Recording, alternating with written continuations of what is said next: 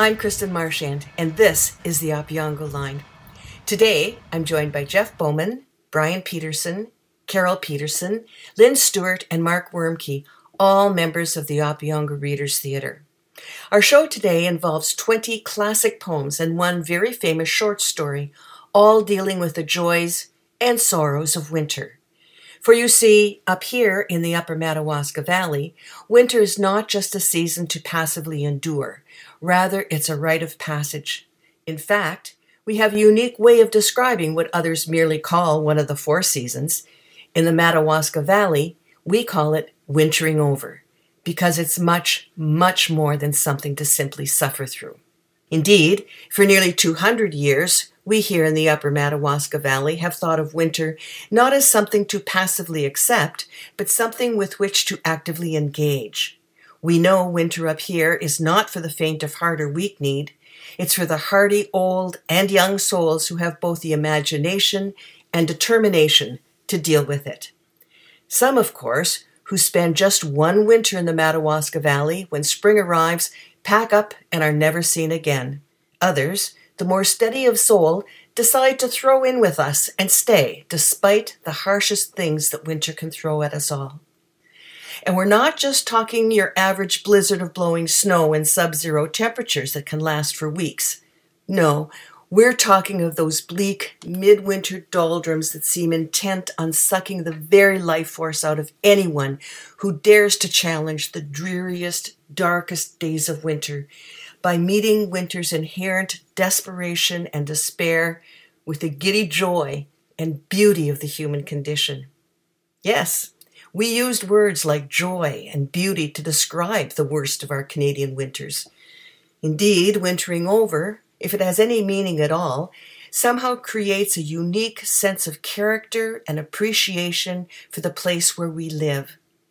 It makes us want to stay here come hell or high water, even if hell freezes over, and it sometimes does here in the upper Madawaska.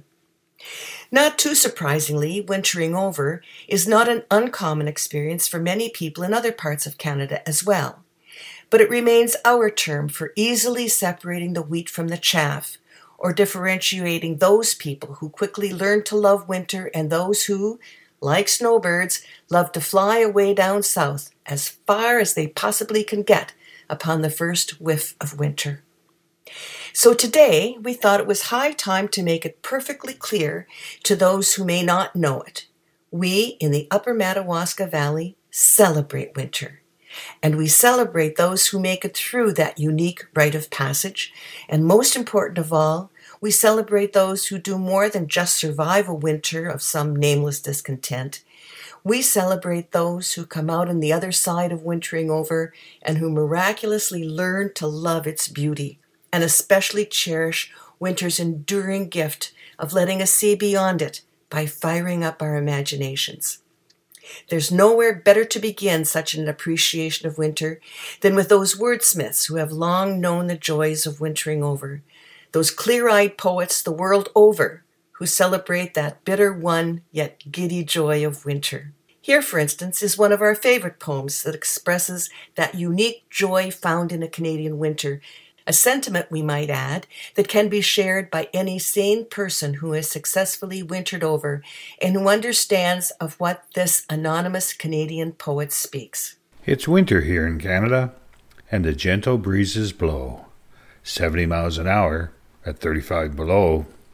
Oh, ah, how I love Canada when it snows up to your butt. You take a breath of winter, and your nose gets frozen shut. Yes, the weather here is wonderful, so I guess I'll hang around. I could never leave Canada. I'm frozen to the frickin' ground. Surely you didn't expect us to start with some deadly serious dirge full of bleak despair. Of course not. Winter, to those of us who enjoy it, learned early as children that winter is full of frolic and light-hearted fun. Yes, it can be bleak and blizzardy at times, but that's hardly worth mentioning. Though, if we must acknowledge the seriousness of winter and thus raise our sense of poetry from that of a little light verse, it's probably best to raise it with the likes of Archibald Lampman, a Canadian poet with a masterful sense of wintering over. The frost that stings like fire upon my cheek, the loneliness of this forsaken ground, the long white drift upon whose powdered peak I sit in the great silence as one bound. The rippled sheet of snow where the wind blew across the open fields for miles ahead, the far off city towered and roofed in blue, a tender line upon the western red. The stars that singly, then in flocks appear, like jets of silver from the violet dome, so wonderful, so many, and so near. And then the golden moon to light me home. The crunching snowshoes and the stinging air, and silence, frost, and beauty everywhere. A little more dignified, you might say. But if you listened closely, you'll see that Mr. Lampman pretty much approaches winter as did our first master of light verse. Still, winter has long been a serious subject for the greatest of world poets, even those who did not have the benefit of experiencing our uniquely Canadian winters up here in the upper Madawaska Valley. Take poor William Shakespeare, who sadly went to his grave centuries ago, never having known the joy of walking from Barry's Bay to Wilno or Combermere in a blinding snowstorm Yet he still somehow managed to capture our local sense of winter, if only metaphorically. How like a winter hath my absence been from thee, the pleasure of the fleeting year! What freezings have I felt, what dark days seen, what old December's bareness everywhere! And yet, this time removed was summer's time, the teeming autumn, big with rich increase, bearing the wanton burden of the prime like widowed wombs after their lord's decease. Yet this abundant issue seemed to me but hope of orphans and unfathered fruit, for summer and his pleasures wait on thee. And thou away. The very birds are mute. Or if they sing, 'tis with so dull a cheer that leaves look pale, dreading the winter's near. Okay, maybe that's a tad rich for some appetites. Young Will probably wouldn't have survived our winters, given that last line, which seems to leave him dreading the coming of winter. Canadian winters are probably an acquired taste, somewhat like wine, or poetry itself. Even some of those great American poets, much like our famous English bard, Mr. Shakespeare himself, seem only to pay the joys of winter lip service. Take Ralph Waldo Emerson, who wrote this famous poem about a winter snowstorm. Announced by all the trumpets of the sky, arrives the snow, and driving o'er the fields seems nowhere to alight. The whited air hides hills and woods, the river and the heaven, and veils the farmhouse at the garden's end. The sled and traveller stopped, the courier's feet delayed. All friends shut out, the housemates sit around the radiant fireplace, enclosed in the tumultuous privacy of storm. Come see the north wind's masonry, out of an unseen quarry evermore. Finished with a tile, the fierce artificer curves his white bastions with projected roof, round every windward stake or tree or door, speeding the myriad handed his wild work, so fanciful, so savage, not cares he for number or proportion. Mockingly, on coop or kennel, he hangs Parian wreaths. A swan like form invests the hidden thorn fills up the farmer's lane from wall to wall. Maugre the farmer's sighs, and at the gate a tapering turret overtops the work. And when his hours are numbered, and the world and all his own, retiring as he were not, leaves when the sun appears astonished art, to mimic in slow structures, stone by stone, built in an age the mad wind's night work, the frolic architecture of the snow. Close but no cigar. Mr. Emerson sees the beauty of winter as static, something to be observed, but not something to be enjoyed by diving right into it and rolling around in the snow, flapping one's arms and legs, and creating what else but snow angels? No, it takes a Canadian poet such as Bliss Carman to really see a winter scene. The rutted roads are all like iron. Skies are keen and brilliant. Only the oak leaves cling in the bare woods, or the hardy bittersweet. Drivers have put their sheepskin jackets on, and all the ponds are sealed with sheeted ice that rings with stroke of skate and hockey stick, or in the twilight cracks with running whoop. Bring in the logs of oak and hickory and make an ample blaze upon the wide hearth. Now is the time, with winter o'er the world, for books and friends and yellow candlelight, and timeless lingering by the settling fire, while all the shuddering stars are keen with cold. Out from the silent portal of the hours, when frosts are come, and all the hosts put on their burnished gear to march across the night, and o'er a darkened earth in splendor shine. Slowly, above the world, Orion wheels his glittering square, while on the shadowy hill and throbbing like a sea light through the dusk, great Sirius rises in his flashing blue. Lord of the winter night, august and pure, returning year on year untouched by time, to heart and faith with thine unfaltering fire, there are no hurts that beauty cannot ease, no ills that love cannot at last repair in the victorious progress of the soul. Russet and white and gray is the oak wood in the great snow. Still from the north it comes, whispering, settling, sifting through the trees, o'erloading branch and twig. The road is lost.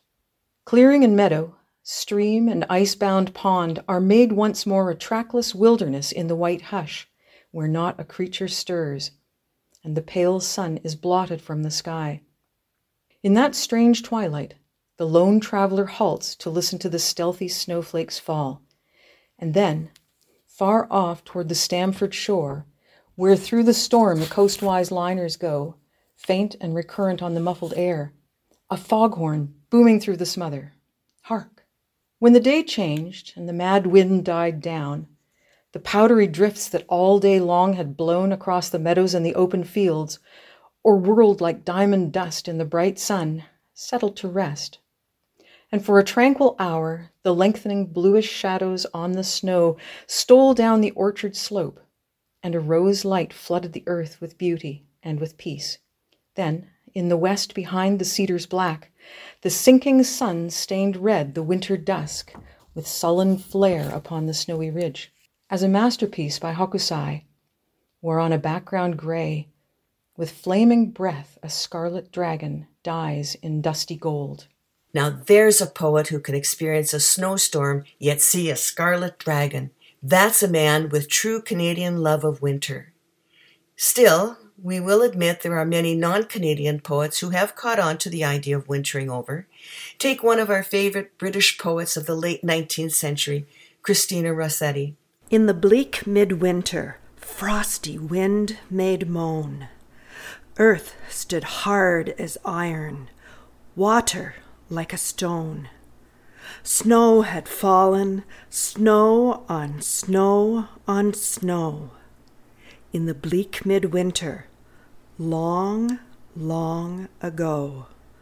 Angels and archangels may have traveled there. Cherubim and seraphim thronged the air. But only his mother, in her maiden bliss, worshipped the beloved with a kiss. What can I give him, poor as I am? If I were a shepherd, I would give a lamb. If I were a wise man, I would do my part. But what can I give him? Give him my heart give him my heart. Now there's a 19th century woman who understands winter. No wonder Rossetti's poem was set to music and became a famous hymn played throughout the 20th century and, even more recently, made a graceful but unexpected appearance in the BBC's recent mini series, Peaky Blinders. But as much as Rossetti's poem might have found sudden fame in the 21st century, it's interesting to remember that one of Canada's most famous poems about winter from the mid 19th century is now almost but forgotten. It was written by Pamela S. Vining and it's called Under the Snow. Upon its publication in 1864, it was favorably compared to the best work of Ralph Waldo Emerson and other great American poets of her era. Here it is in full. Over the mountains, under the snow, lieth a valley cold and low. Neath a white, immovable pall, desolate, dreary, soulless all. And soundless, save when the wintry blast sweeps with funeral music past. Yet was that valley not always so, for I trod its summer paths long ago. And I gathered flowers of fairest dyes, where now the snowdrift heaviest lies. And I drank from rills that with murmurous song wandered in golden light along through bowers whose ever fragrant air was heavy with perfume of flowerets fair. Through cool green meadows, where all day long the wild bee droned his voluptuous song, while over all shone the eye of love in the violet tinted heavens above. And through that valley ran veins of gold, and the rivers o'er beds of amber rolled. There were pearls in the white sands thickly sown, and rocks that diamond crusted shone all richest fruitage, all rarest flowers, all sweetest music of summer bowers, all sounds the softest, all sights most fair, made earth a paradise everywhere. Over the mountains, under the snow, lieth that valley cold and low. There came no slowly consuming blight but the snow swept silently down at night. And when the morning looked forth again, the seal of silence was on the plain, and fount and forest and bower and stream were hidden all from his pallid beam. And there, deep hidden under the snow, is buried the wealth of the long ago pearls and diamonds, veins of gold priceless treasures of worth untold, harps of wonderful sweetness stilled, while yet the air was with music filled, hands that stirred the resounding string to melodies such as the angels sing, faces radiant with smile and tear that bent and raptured the strains to hear and high, calm foreheads and earnest eyes that came and went beneath sunset skies. There they are lying under the snow, and the winds moan over them sad and low. Pale, still faces that smile no more, calm, closed eyelids whose light is o'er, silent lips that will never again move to music's entrancing strain. White hands folded o'er marble breasts, each under the mantling snowdrift rests. And the wind their requiem sounds o'er and o'er in the oft repeated no more, no more, no more, no more. I shall ever hear that funeral dirge in its moanings drear. But I may not linger with faltering tread, and near my treasures and near my dead. On through many a thorny maze, up slippery rocks and through tangled ways, lieth my cloud mantled path afar from that buried vale where my treasures are. But there bursts a light through the heavy gloom from the sun bright towers of my distant home. Fainter, the wail of the sad no more is heard as I slowly near that shore, and the sweet home voices come soft and low, half drowning that requiem's dirge like flow.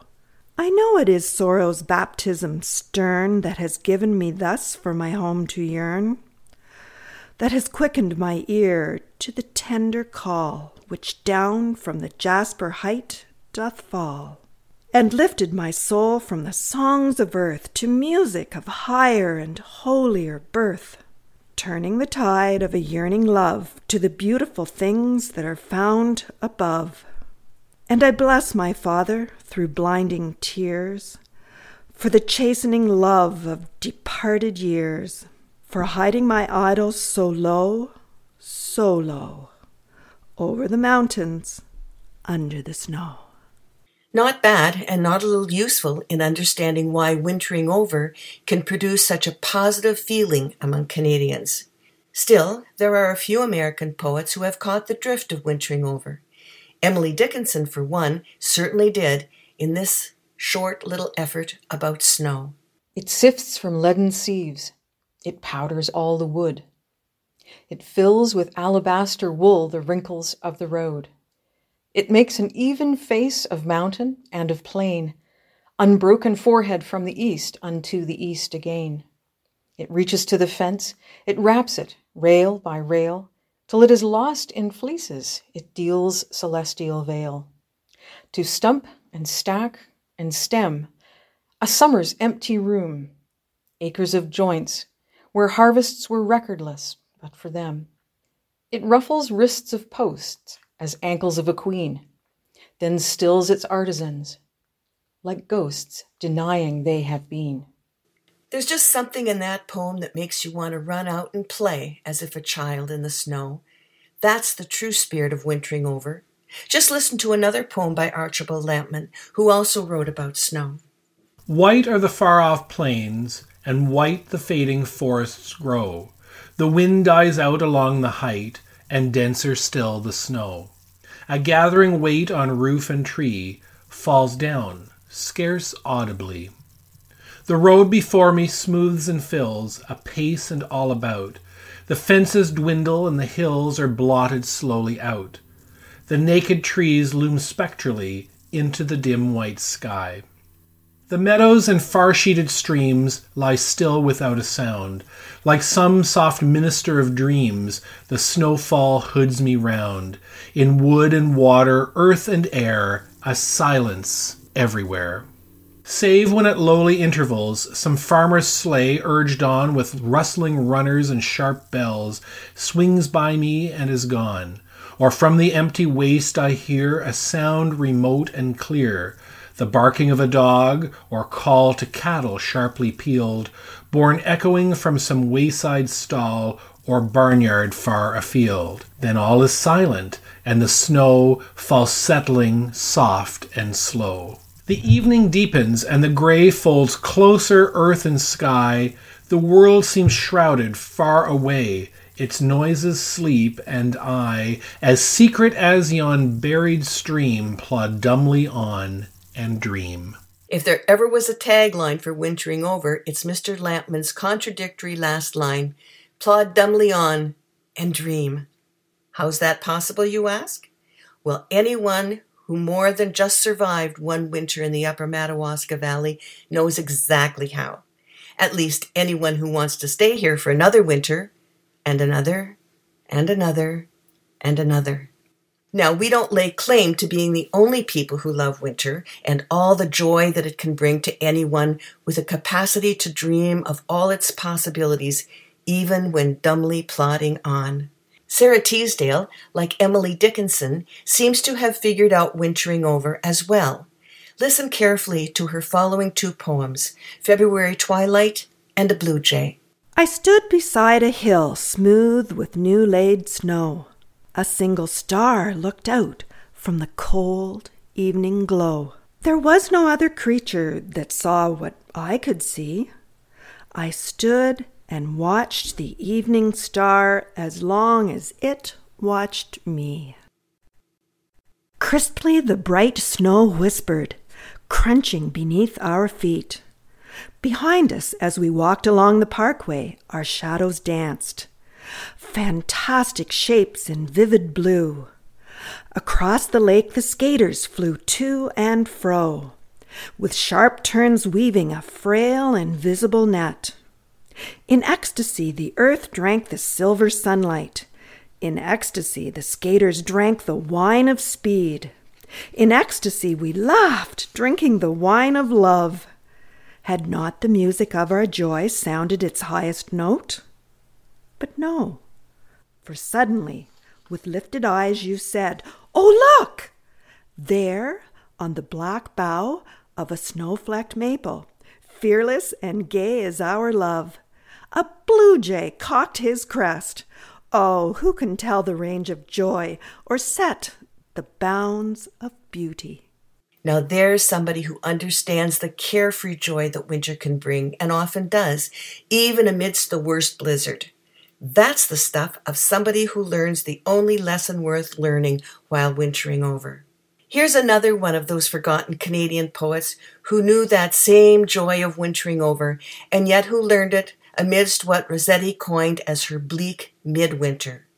Her name was Agnes E. Wetherald, and those of us who know her work know she deserves to be remembered as much as Bliss Carman or Archibald Lampman. Here is her poem, A Winter Picture. An air as sharp as steel, a sky pierced with a million points of fire. The level fields, hard, white, and dry, a road as straight and tense as wire. No hint of human voice or face in frost below or fire above, save where the smoke's blue billowing grace flies flag like from the roofs of love. In essence, Wetherald, like Lampman, Dickinson, Rossetti, and others that we have already heard from, somehow managed to seize a moment of winter victory out from the jaws of bleak midwinter defeat. That, if anything, is the true inspiration to be found in wintering over. We know that despite the worst that winter can throw at us, there is always some giddy joy, enduring warmth, or genuine beauty that can be found in winter, if only one has the heart to see it or feel it. Take, for instance, these next two poems are about a subject near and dear to those in the forest industry who once built the lumber economy of our local area. The first one is called The Woodcutter's Night Song and is by John Clare, a British poet, and the second one is by Archibald Lampman and it's called The Woodcutter's Hut. Welcome, red and roundy sun, dropping lowly in the west. Now my hard day's work is done. I'm as happy as the best. Joyful are the thoughts of home. Now I'm ready for my chair. So till tomorrow morning's come, Bill and Mittens, lie ye there. Though to leave your pretty song, little birds, it gives me pain, yet tomorrow is not long, then I'm with you all again. If I stop and stand about, well, I know how things will be. Judy will be looking out every now and then for me. So fare ye well and hold your tongues. Sing no more until I come. They're not worthy of your songs that never care to drop a crumb. All day long I love the oaks, but at night yon little cot where I see the chimney smokes is by far the prettiest spot. Wife and children all are there to revive with pleasant looks, table ready set and chair, supper hanging on the hooks. So as ever I get in, when my faggot down I fling, little prattlers they begin, teasing me to talk and sing. Welcome, red and roundy sun, dropping lowly in the west. Now my hard day's work is done. I'm as happy as the best. Joyful are the thoughts of home. Now I'm ready for my chair. So till tomorrow morning's come, Bill and Mittens, lie ye there. The Woodcutter's Hut by Archibald Lampman. Far up in the wild and wintry hills, in the heart of the cliff broken woods, where the mounded drifts lie soft and deep in the noiseless solitudes, the hut of the lonely woodcutter stands, a few rough beams that show a blunted peak and a low black line from the glittering waste of snow. In the frost still dawn from his roof goes up in windless, motionless air the thin pink curl of leisurely smoke through the forest white and bare. The woodcutter follows his narrow trail, and the morning rings and cracks with the rhythmic jet of his sharp blown breath and the echoing shout of his axe. Only the waft of the wind besides, or the stir of some hardy bird, the call of the friendless chickadee, or the pat of the nuthatch is heard or a rustle comes from a dusky clump where the busy siskins feed and scatter the dimpled sheet of the snow with the shells of the cedar seed. Day after day the woodcutter toils, untiring with axe and wedge, till the jingling teams come up from the road that runs by the valley's edge. With plunging of horses and hurling of snow and many a shouted word, and carry away the keen scented fruit of his cutting cord upon cord. Not the sound of a living foot comes else, not a moving visitant there, save the delicate step of some halting doe or the sniff of a prowling bear. And only the stars are above him at night, and the trees that creak and groan, and the frozen, hard swept mountain crests with their silent fronts of stone. As he watches the sinking glow of his fire and the wavering flames upcaught, cleaning his rifle or mending his moccasins, sleepy and slow of thought, or when the fierce snow comes and the rising wind from the gray northeast he lies through the leaguering hours in his bunk like a winter hidden beast. Or sits on the hard packed earth and smokes by his draft blown guttering fire, without thought of remembrance, hardly awake, and waits for the storm to tire. Scarcely he hears from the rock rimmed heights to the wild ravines below. Near and far off, the limitless wings of the tempest hurl and go.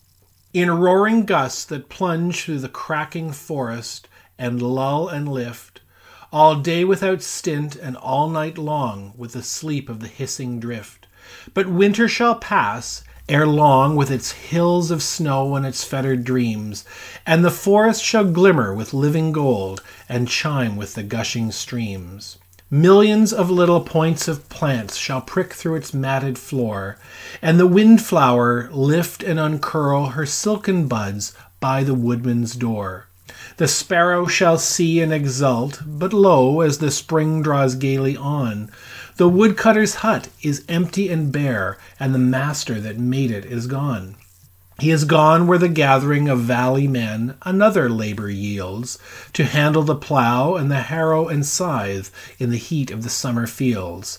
He is gone with his corded arms and his ruddy face and his moccasined feet, the animal man in his warmth and vigor, sound and hard and complete.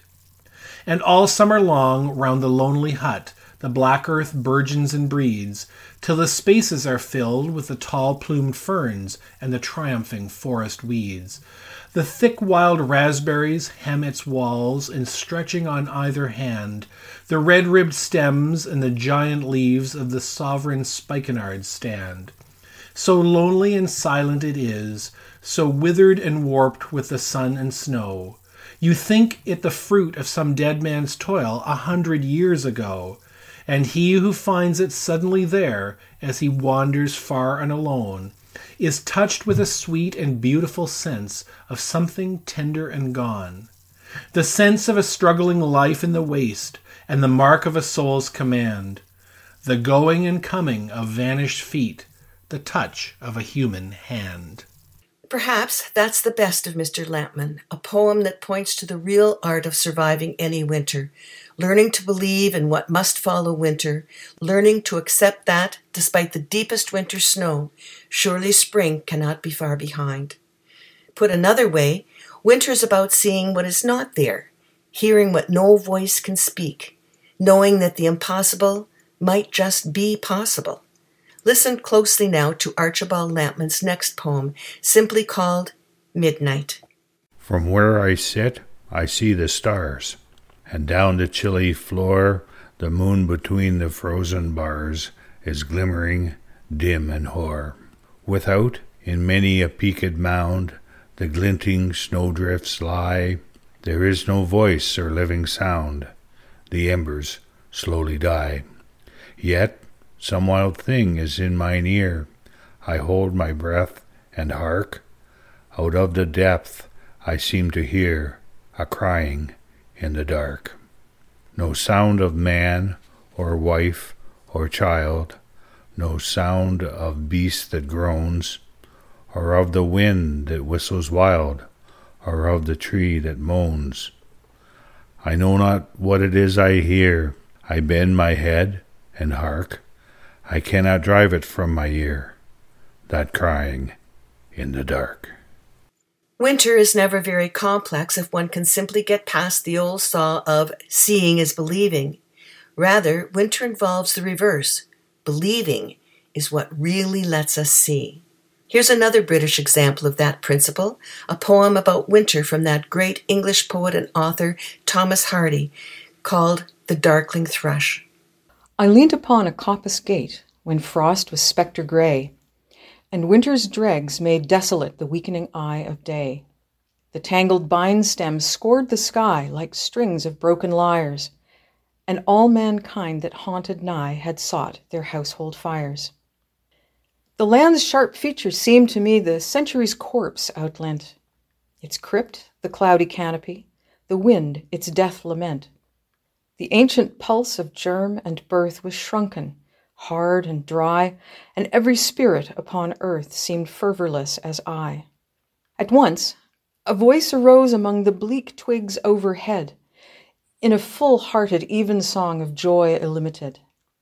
An aged thrush, frail, gaunt, and small, with blast beruffled plume, had chosen thus to fling his soul upon the growing gloom. So little cause for carolings of such ecstatic sound was written on terrestrial things afar or nigh around, that I could think there trembled through his happy good night air some blessed hope whereof he knew and I was unaware. Now that's a poem for bleak midwinter. And that's what we're really talking about when we're talking about wintering over. It's about listening for that sound of an impossible little bird, seeing something far off in the distance that's almost impossible to see, or just enjoying the ridiculous joy of doing something foolish, imaginative, and thoroughly extravagant like, well, skating.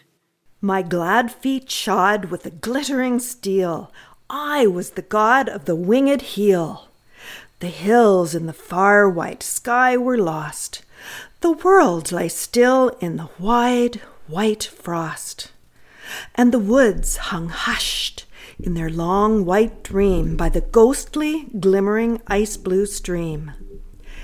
Here was a pathway smooth like glass, where I and the wandering wind might pass to the far off places drifted deep, where winter's retinue rests in sleep. I followed the lure, I fled like a bird, till the startled hollows awoke and heard a spinning whisper, a sibilant twang, as the stroke of the steel on the tense ice rang. And the wandering wind was left behind as faster, faster I followed my mind, till the blood sang high in my eager brain, and the joy of my flight was almost pain.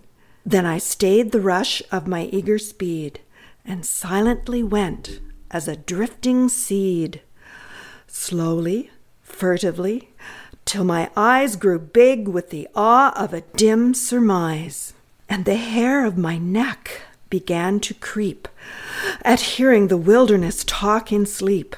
Shapes in the fir gloom drifted near. In the deep of my heart, I heard my fear. I turned and fled like a soul pursued from the white, inviolate solitude. That poem, The Skater, is by Charles G. D. Roberts, another great Canadian poet who knew a thing or two about celebrating winter. Here's another one by Mr. Roberts, simply called The Winter Fields. Winds here, and sleet, and frost that bites like steel. The low, bleak hill rounds under the low sky. Naked of flock and fold the fallows lie, thin streaked with meager drift. The gusts reveal by fits the dim gray snakes of fence that steal through the white dusk. The hill-foot poplars sigh, while storm and death with winter trample by, and the iron fields ring sharp and blind lights reel. Yet in the lonely ridges, wrenched with pain, harsh solitary hillocks, bound and dumb, grave glebes close lipped beneath the scourge and chain, lurks hid the germ of ecstasy, the sum of life that waits on summer till the rain whisper in April and the crocus come. And so it is that some Canadians, and not only those up here in the upper Madawaska Valley, have learned to master the art of enjoying winter. Still, wintering over, as we have already said before, it is not for the faint of heart or for those who refuse to brave the elements or who deny winter's power, including its sometimes deadly majesty, Indeed, even our man, Archibald Lampman, knew enough to respect that deadly aspect of winter. Here is one of his best poems, Winter Evening. Tonight the very horses springing by toss gold from whitened nostrils. In a dream, the streets that narrow to the westward gleam like rows of golden palaces, and high from all the crowded chimneys tower and die a thousand aureoles. Down in the west, the brimming plains beneath the sunset rest, our burning sea of gold. Soon, soon shall fly the glorious vision, and the hours shall feel a mightier master. Soon from height to height, with silence and the sharp, unpitying stars, stern creeping frost and winds that touch like steel, out of the depth beyond the eastern bars, glittering and still shall come the awful night. Lampman indeed acknowledges winter's awful night but he also acknowledges the inherent beauty of winter. Here is our last poem that truly celebrates all the joy and beauty and imagination that a poet like Archibald Lampman can muster when it comes to seeing and believing in the benefits of wintering over. It's called Winter Break. All day between high curted clouds, the sun shone down like summer on the steaming planks. The long, bright icicles in dwindling ranks dripped from the murmuring eaves, till one by one they fell. As if the spring had now begun, the quilted snow, sun softened to the core, loosened and shunted with a sudden roar from downward roofs. Not even with day done had ceased the sound of waters, but all night I heard it. In my dreams, forgetfully bright, methought I wandered in the April woods, where many a silver piping sparrow was, by gurgling brooks and spouting solitudes, and stooped and laughed and plucked hepaticas.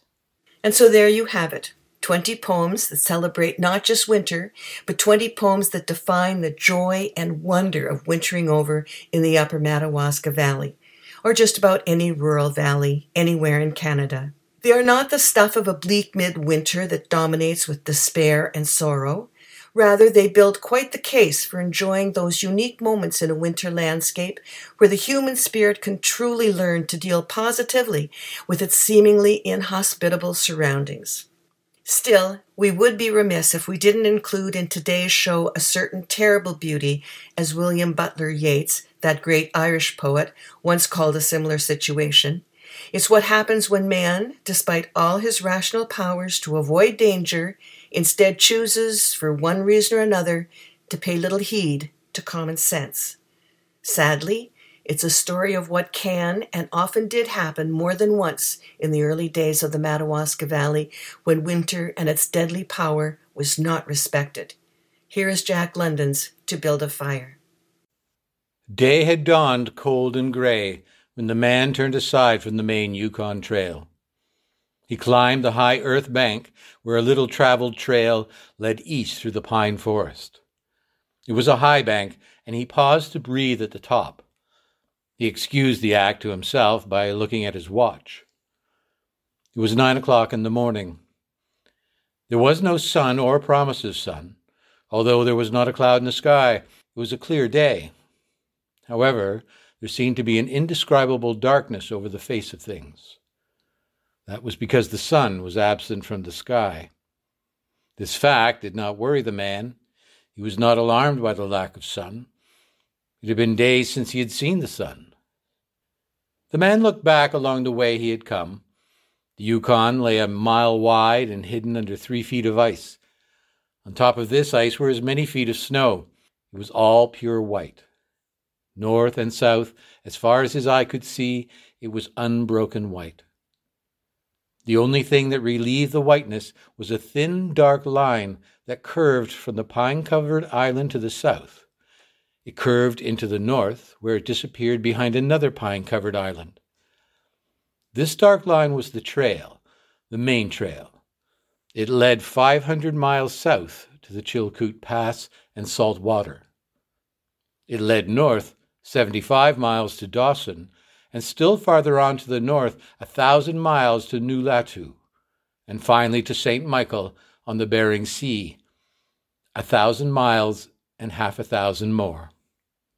But all this, the distant trail, no sun in the sky, the great cold, and the strangeness of it all, had no effect on the man.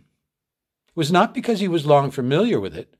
He was a newcomer in the land, and this was his first winter. The trouble with him was that he was not able to imagine. He was quick and ready in the things of life, but only in the things and not in their meanings. Fifty degrees below zero meant 80 degrees of frost. Such facts told him that it was cold and uncomfortable, and that was all. Did not lead him to consider his weaknesses as a creature affected by temperature. Nor did he think about man's general weakness, able to live only within narrow limits of heat and cold. From there, it did not lead him to thoughts of heaven and the meaning of a man's life. Fifty degrees below zero meant a bite of frost that hurt, and that must be guarded against by the use of mittens, ear coverings, warm moccasins, and thick socks. Fifty degrees below zero was to him nothing more than fifty degrees below zero. That it should be more important than that was a thought that had never entered his head. As he turned to go, he forced some water from his mouth as an experiment. There was a sudden noise that surprised him. He tried it again, and again, in the air, before they could fall to the snow, the drops of water became ice that broke with a noise. He knew that at 50 below zero, water from the mouth made a noise when it hit the snow. But this had done that in the air. Undoubtedly, it was colder than 50 below, but exactly how much colder he did not know. But the temperature did not matter. He was headed for the old camp on Henderson Creek where the boys were already. They had come across the mountain from the Indian Creek country. He had taken the long trail to look at the possibility of floating logs from the islands in the Yukon down the river when the ice melted. He would be in camp by six o'clock that evening. It would be a little after dark, but the boys would be there, a fire would be burning, and a hot supper would be ready. As he thought of lunch, he pressed his hand against the package under his jacket. It was also under his shirt, wrapped in a handkerchief and lying for warmth against the naked skin. Otherwise, the bread would freeze. He smiled contentedly to himself as he thought of those pieces of bread, each of which enclosed a generous portion of cooked meat. He plunged among the big pine trees. The trail was not well marked here. Several inches of snow had fallen since the last sled had passed. He was glad he was without a sled. Actually, he carried nothing but the lunch wrapped in the handkerchief. He was surprised, however, at the cold. It certainly was cold, he decided, as he rubbed his nose and face with his mittened hand. He had a good growth of hair on his face, but that did not protect his nose or the upper part of his face from the frosty air. Following at the man's heels was a big native dog. It was a wolf dog, gray coated and not noticeably different from its brother, the wild wolf. The animal was worried by the great cold. It knew that this was no time for traveling. Its own feeling was closer to the truth than the man's judgment. In reality, it was not merely colder than 50 below zero, it was colder than 60 below, than 70 below. It was 75 below zero. Because the freezing point is 32 above zero, it meant that there were 107 degrees of frost. The dog did not know anything about temperatures. Possibly in its brain there was no understanding of a condition of very cold such as was in the man's brain. But the animal sensed the danger. Its fear made it question eagerly every movement of the man as if expecting him to go into camp or to seek shelter somewhere and build a fire. The dog had learned about fire, and it wanted fire.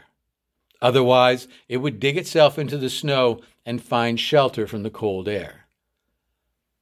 The frozen moistness of its breathing had settled on its fur in a fine powder of frost.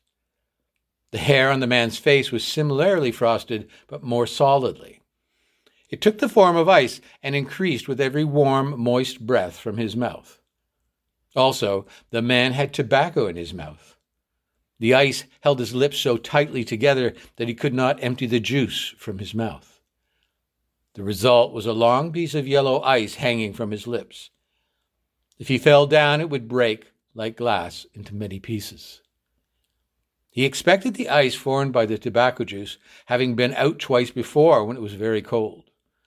But it had not been as cold as this, he knew. He continued through the level forest for several miles. Then he went down a bank to the frozen path of a small stream. This was Henderson Creek, and he knew he was ten miles from where the stream divided. He looked at his watch. It was ten o'clock. He was traveling at the rate of four miles an hour. Thus, he figured that he would arrive where the stream divided at half past twelve. He decided he would eat his lunch when he arrived there. The dog followed again at his heels with its tail hanging low as the man started to walk along the frozen stream.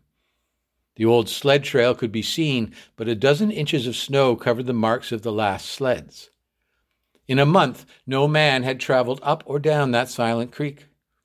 The man went steadily ahead. He was not much of a thinker. At that moment, he had nothing to think about except that he would eat lunch at the stream's divide and that at six o'clock he would be in camp with the boys. There was nobody to talk to, and had there been, speech would not have been possible because of the ice around his mouth. Once in a while, the thought repeated itself that it was very cold, and that he had never experienced such cold. As he walked along, he rubbed his face and nose with the back of his mittened hand. He did this without thinking, frequently changing hands. But with all his rubbing, the instant he stopped, his face and nose became numb. His face would surely be frozen. He knew that, and he was sorry that he had not worn the sort of nose guard Bud wore when it was cold. Such a guard passed across the nose and covered the entire face. But it did not matter much, he decided. What was a little frost? A bit painful, that was all. It was never serious. Empty as the man's mind was of thoughts, he was most observant. He noticed the changes in the creek, the curves and the bends, and always he noted where he placed his feet. Once, coming around a bend, he moved suddenly to the side like a frightened horse. He curved away from the place where he had been walking and retraced his steps several feet along the trail. He knew the creek was frozen to the bottom. No creek could contain water in that winter. But he knew also that there were streams of water that came out from the hillsides and ran along under the snow and on top of the ice of the creek. He knew that even in the coldest weather, these streams were never truly frozen, and he also knew their danger. They hid pools of water under the snow that might be three inches deep or three feet. Sometimes a skin of ice half an inch thick covered them, and in turn was covered by the snow. Sometimes there was both water and thin ice, and when a man broke through, he could get very wet. That was why he had jumped away so suddenly. He had felt the ice move under his feet. He had also heard the noise of the snow covered ice skin breaking, and to get his feet wet in such a temperature meant trouble and danger. At the very least, it meant delay, because he would be forced to stop and build a fire. Only under its protection could he bare his feet while he dried his socks and moccasins. He stood and studied the creek bottom and its banks. He decided that the flowing stream of water came from the right side. He thought a while, rubbing his nose and face. Then he walked to the left. He stepped carefully and tested the ice at each step. Once away from the danger, he continued at his four mile pace. During the next two hours, he came to several similar dangers. Usually, the snow above the pools had a sunken appearance. However, once again, he came near to falling through the ice. Once, sensing danger, he made the dog go ahead. The dog did not want to go. It hesitated until the man pushed it forward. Then it went quickly across the white, unbroken surface. Suddenly it fell through the ice, but climbed out the other side, which was firm. It had wet its feet and legs. Almost immediately, the water on them turned to ice. The dog made quick efforts to get the ice off its legs. Then it lay down in the snow and began to bite out the ice that had formed between the toes. The animal knew enough to do this. To permit the ice to remain would mean sore feet. It did not know this, it merely obeyed the commands that arose from the deepest part of its being. But the man knew these things, having learned them from experience. He removed the mitten from his right hand and helped the dog tear out the pieces of ice. He did not bare his fingers for more than a minute and was surprised to find that they were numb. It certainly was cold. He pulled on the mitten quickly and beat the hand across his breast. At twelve o'clock the day was at its brightest, yet the sun did not appear in the sky. At half past twelve, on the minute, he arrived at the divide of the creek. He was pleased at his rate of speed. If he continued, he would certainly be with the boys by six o'clock that evening. He unbuttoned his jacket and shirt and pulled forth his lunch. The action took no more than a quarter of a minute, yet in that brief moment the numbness touched his bare fingers. He did not put the mitten on, but instead stuck the fingers against his legs. Then he sat down on a snow covered log to eat. The pain that followed the striking of his fingers against his leg ceased so quickly that he was frightened. He had not had time to take a bite of his lunch. He struck the fingers repeatedly and returned them to the mitten. Then he bared the other hand for the purpose of eating. He tried to take a mouthful, but the ice around his mouth prevented him. Then he knew what was wrong. He had forgotten to build a fire and warm himself. He laughed at his own foolishness. As he laughed, he noted the numbness in his bare fingers. Also, he noted that the feeling which had first come to his toes when he sat down was already passing away. He wondered whether the toes were warm or whether they were numb. He moved them inside the moccasins and decided that they were numb. He pulled the mitten on hurriedly and stood up. He was somewhat frightened. He stamped forcefully until the feeling returned to his feet. It certainly was cold, was his thought. That man from Sulphur Creek had spoken the truth when telling how cold it got sometimes in this country, and he had laughed at him at the time. That showed one must not be too sure of things. There was no mistake about it, it was cold. He walked a few steps, stamping his feet and waving his arms until reassured by the returning warmth. Then he took some matches and proceeded to make a fire.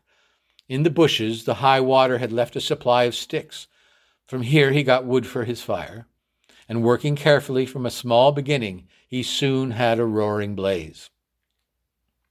Bending over the fire, he first melted the ice from his face. With the protection of the fire's warmth, he ate his lunch, for the moment the cold had been forced away. The dog took comfort in the fire, laying at full length close enough for warm and far enough away to escape being burned. When the man had finished eating, he filled his pipe with tobacco and had a comfortable time with the smoke. Then he pulled on his mittens, settled his cap firmly about his ears, and started along the creek trail toward the left. The dog was sorry to leave and looked toward the fire, this man did not know cold. Possibly none of his ancestors had known cold, real cold. But the dog knew, and all of its family knew. And it knew that it was not good to walk outside in such fearful cold. It was the time to lie in a hole in the snow and to wait for this awful cold to stop. There was no real bond between the dog and the man. The one was the slave of the other. The dog made no effort to indicate its fears to the man. It was not concerned with the well being of the man. It was for its own sake that it looked toward the fire. But the man whistled and spoke to it with the sound of the whip in his voice. So the dog started walking close to the man's heels and followed him along the trail. The man put more tobacco in his mouth and started a new growth of yellow ice on his face. Again, his moist breath quickly powdered the hair on his face with white. He looked around him. There did not seem to be so many pools of water under the snow on the left side of Henderson Creek, and for half an hour the man saw no signs of any. And then it happened. At a place where there were no signs, the man broke through. It was not deep. He was wet to the knees before he got out of the water to the firm snow. He was angry and cursed his luck aloud, he had hoped to get into camp with the boys at six o'clock, and this would delay him an hour. Now he would have to build a fire and dry his moccasins and socks. This was most important at that low temperature. He knew that much. So he turned aside to the bank, which he climbed. On top, under several small pine trees, he found some firewood which had been carried there by the high water of last year. There were some sticks, but also larger branches and some dry grasses.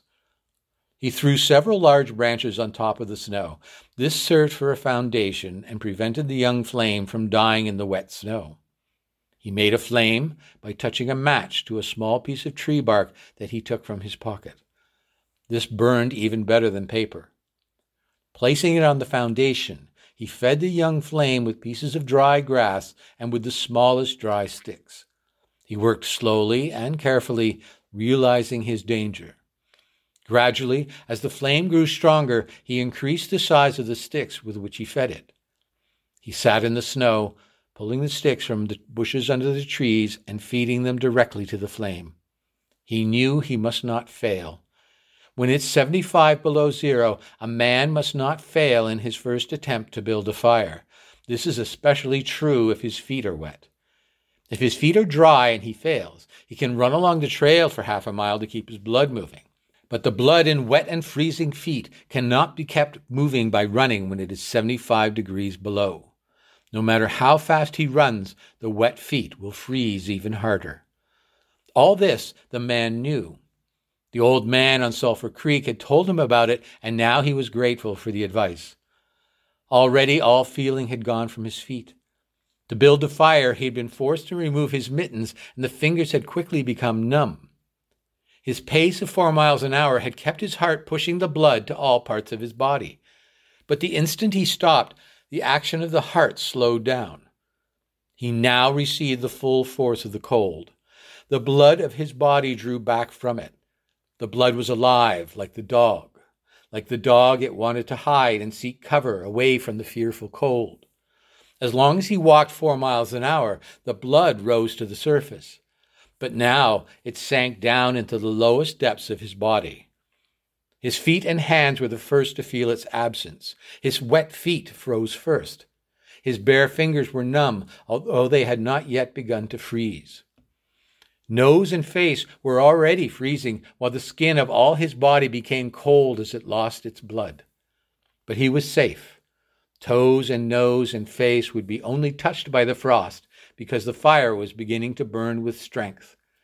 He was feeding it with the sticks that were the size of his finger and in another minute he would be able to feed it with larger branches. Then he could remove his wet moccasins and socks. While they dry, he could keep his naked feet warm by the fire, rubbing them first with snow. The fire was a success. He was safe. He remembered the advice of the old man on Sulphur Creek and smiled. The man had been very serious when he said that no man should travel alone in that country after 50 below zero. Well, here he was. He'd had the accident, he was alone, and he had saved himself. Those old men were rather womanish, he thought. All a man must do was to keep his head, and he was all right. Any man who was a man could travel alone. But it was surprising the rapidity with which his face and nose were freezing, and he had not thought his fingers could lose their feeling in so short a time. Without feeling, they were because he found it very difficult to make them move together to grasp a stick. They seemed far from his body and from him. When he touched a stick, he had to look to see whether or not he was holding it. All of which mattered little. There was the fire, promising life with every dancing flame, and he started to untie his moccasins. They were coated with ice.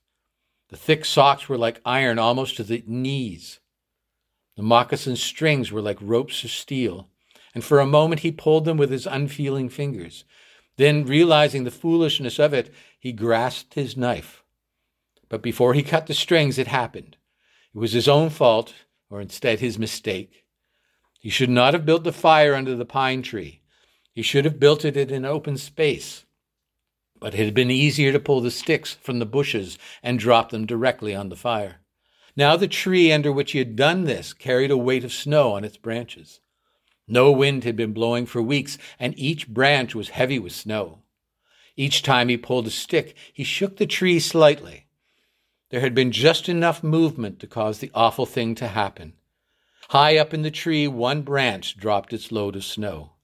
This fell on the branches beneath. This process continued, spreading through the whole tree, and the snow fell without warning upon the man and the fire, and the fire was dead. Where it had burned was a pile of fresh snow. The man was shocked. It was like hearing his own judgment of death. For a moment he sat and stared at the spot where the fire had been. Then he grew very calm.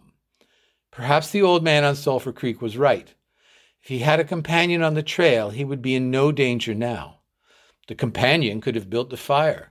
Now he must build the fire again, and this second time he must not fail. Even if he succeeded, he would be likely to lose some toes. His feet must be badly frozen by now, and there would be some time before the second fire was ready. Such were his thoughts, but he did not sit and think them. He was busy all the time they were passing through his mind. He made a new foundation for a fire, this time in the open space, where no tree would be above it. Next, he gathered dry grasses and tiny sticks but he could not bring his fingers together to pull them out of the ground, but he was able to gather them by the handful.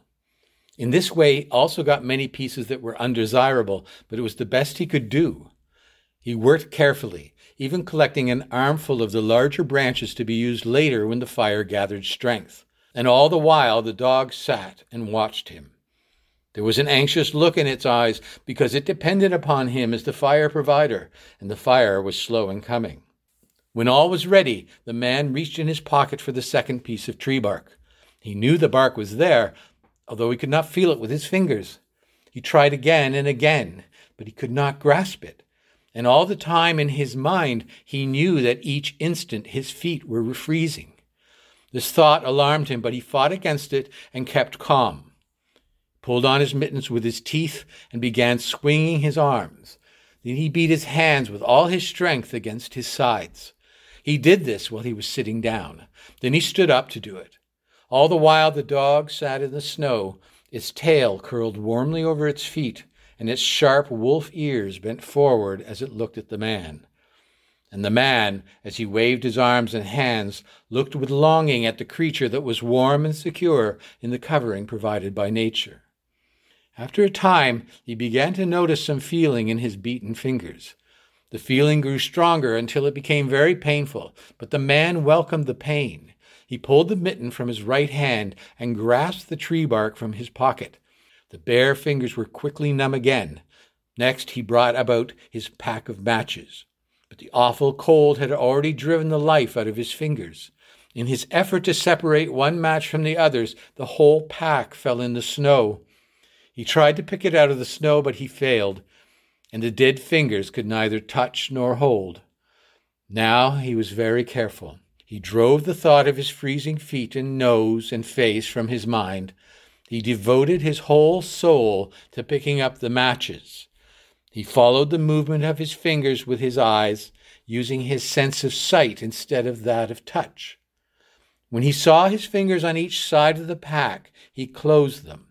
That is, he willed to close them, because the fingers did not obey. He put the mitten on the right hand again and beat it fiercely against his knee. Then, with both mittened hands, he lifted up the pack of matches, along with much snow, to the front of his jacket. But he had gained nothing. After some struggling, he managed to get the pack between his mittened hands. In this manner, he carried it to his mouth. The ice broke as he opened his mouth with a fierce effort.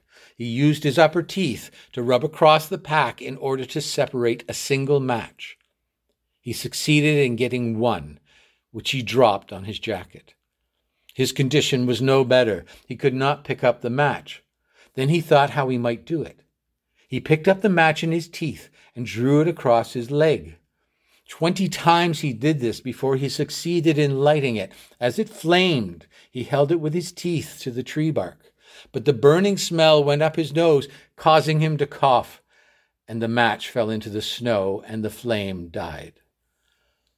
The old man on Sulphur Creek was right, he thought in the moment of controlled despair that followed. After fifty below zero, a man should travel with a companion. He beat his hands, but failed to produce any feeling in them. Suddenly he bared both hands, removing the mittens with his teeth. He caught the whole pack of matches between his hands. His arm muscles were not frozen, and he was able to press the hands tightly against the matches. Then he drew the whole pack along his leg. It burst into flame, seventy matches at once. There was no wind to blow them out. He kept his head to one side to escape the burning smell and held the flaming pack to the tree bark. As he held it, he noticed some feeling in his hand. His flesh was burning. He could smell it. The feeling developed into pain. He continued to endure it. He held the flame of the matches to the bark that would not light readily because his own burning hands were taking most of the flame. Finally, when he could endure no more, he pulled his hands apart, and the flaming matches fell into the snow, but the tree bark was burning. He began laying dry grasses and the tiniest sticks on the flame. He could not choose carefully because they must be pieces that could be lifted between his hands. Small pieces of green grass stayed on the sticks, and he bit them off as well as he could with his teeth. He treated the flame carefully. It meant life, and it must not cease. The blood had left the surface of his body, and he now began to shake from the cold. A large piece of a wet plant fell on the little fire. He tried to push it out with his fingers. His shaking body made him push it too far, and he scattered the little fire over a wide space. He tried to push the burning grasses and sticks together again. Even with the strong effort that he made, his trembling fingers would not obey, and the sticks were hopelessly scattered. Each stick smoked a little and died. The fire provider had failed. As he looked about him, his eyes noticed the dog sitting across the ruins of the fire from him. He was making uneasy movements, slightly lifting one foot and then the other. The sight of the dog put a wild idea into his head. He remembered the story of the man caught in a storm who killed an animal and sheltered himself inside the dead body and thus was saved. He would kill the dog and bury his hands in the warm body until feeling returned to them. Then he could build another fire. He spoke to the dog, calling it to him, but in his voice was a strange note of fear that frightened the animal. It had never known the man to speak in such a tone before. Something was wrong, and it sensed danger. It knew not what danger, but somewhere in its brain arose a fear of the man. It flattened its ears at the sound of the man's voice. Its uneasy movements and the liftings of its feet became more noticeable. But it would not come to the man. He got down on his hands and knees and went toward the dog. But in this unusual position, again excited fear, and the animal moved away. The man sat in the snow for a moment and struggled for calmness. Then he pulled on his mittens, using his teeth, and then stood on his feet. He glanced down to assure himself that he was really standing, because lack of feeling in his feet gave him no relation to the earth. His position, however, removed the fear from the dog's mind. When he commanded the dog with his usual voice, the dog obeyed and came to him. As it came within his reach, the man lost control. His arms stretched out to hold the dog, and he experienced real surprise when he discovered that his hands could not grasp. There was neither bend nor feeling in the fingers. He had forgotten for the moment that they were frozen, that they were freezing more and more. All this happened quickly, and before the animal could escape, he encircled its body with his arms. He sat down in the snow, and in this fashion held the dog while it barked and struggled. But it was all he could do hold its body encircled in his arms and sit there. He realized that he could not kill the dog. There was no way to do it. With his frozen hands, he could neither draw nor hold his knife, nor could he grasp the dog around the throat. He freed it and it dashed wildly away, still barking. It stopped forty feet away and observed him curiously, with ears sharply bent forward.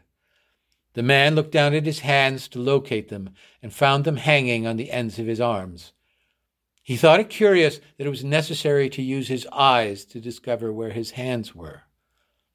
He began waving his arms, beating the mittened hands against his sides. He did this for five minutes. His heart produced enough blood to stop his shaking, but no feeling was created in his hands. A certain fear of death came upon him. He realized that it was no longer a mere problem of freezing his fingers and toes, or of losing his hands and feet. Now it was a problem of life and death, with the circumstances against him. The fear made him lose control of himself, and he turned and ran along the creek bed on the old trail. The dog joined him and followed closely behind. The man ran blindly in fear such as he had never known in his life. Slowly, as he struggled through the snow, he began to see things again the banks of the creek, the bare trees, and the sky. The running made him feel better. He did not shake any more. Maybe if he continued to run, his feet would stop freezing. Maybe if he ran far enough, he would find the camp and the boys. Without doubt, he would lose some fingers and toes and some of his face, but the boys would take care of him and save the rest of him when he got there. And at the same time, there was another thought in his mind that said he would never get to the camp and the boys. It told him that it was too many miles away, and that the freezing had too great a start, and that he would soon be dead. He pushed this thought to the back of his mind and refused to consider it. Sometimes it came forward and demanded to be heard, but he pushed it away and tried to think of other things. It seemed strange to him that he could run on feet so frozen that he could not feel them when they struck the earth and took the weight of his body. He seemed to be flying along above the surface and to have no connection with the earth. His idea of running until he arrived at the camp and the boys presented one problem. He lacked the endurance. Several times he caught himself as he was falling. Finally, he dropped to the ground and unable to stop his fall. When he tried to rise, he failed. He must sit and rest, he decided. Next time he would merely walk and keep going. As he sat and regained his breath, he noticed that he was feeling warm and comfortable. He was not shaking, and it even seemed that a warm glow had come to his body. And yet, when he touched his nose or face, there was no feeling. Running would not bring life to them, nor would it help his hands and feet. Then the thought came to him that the frozen portions of his body must be increasing. He tried to keep this thought out of his mind and to forget it.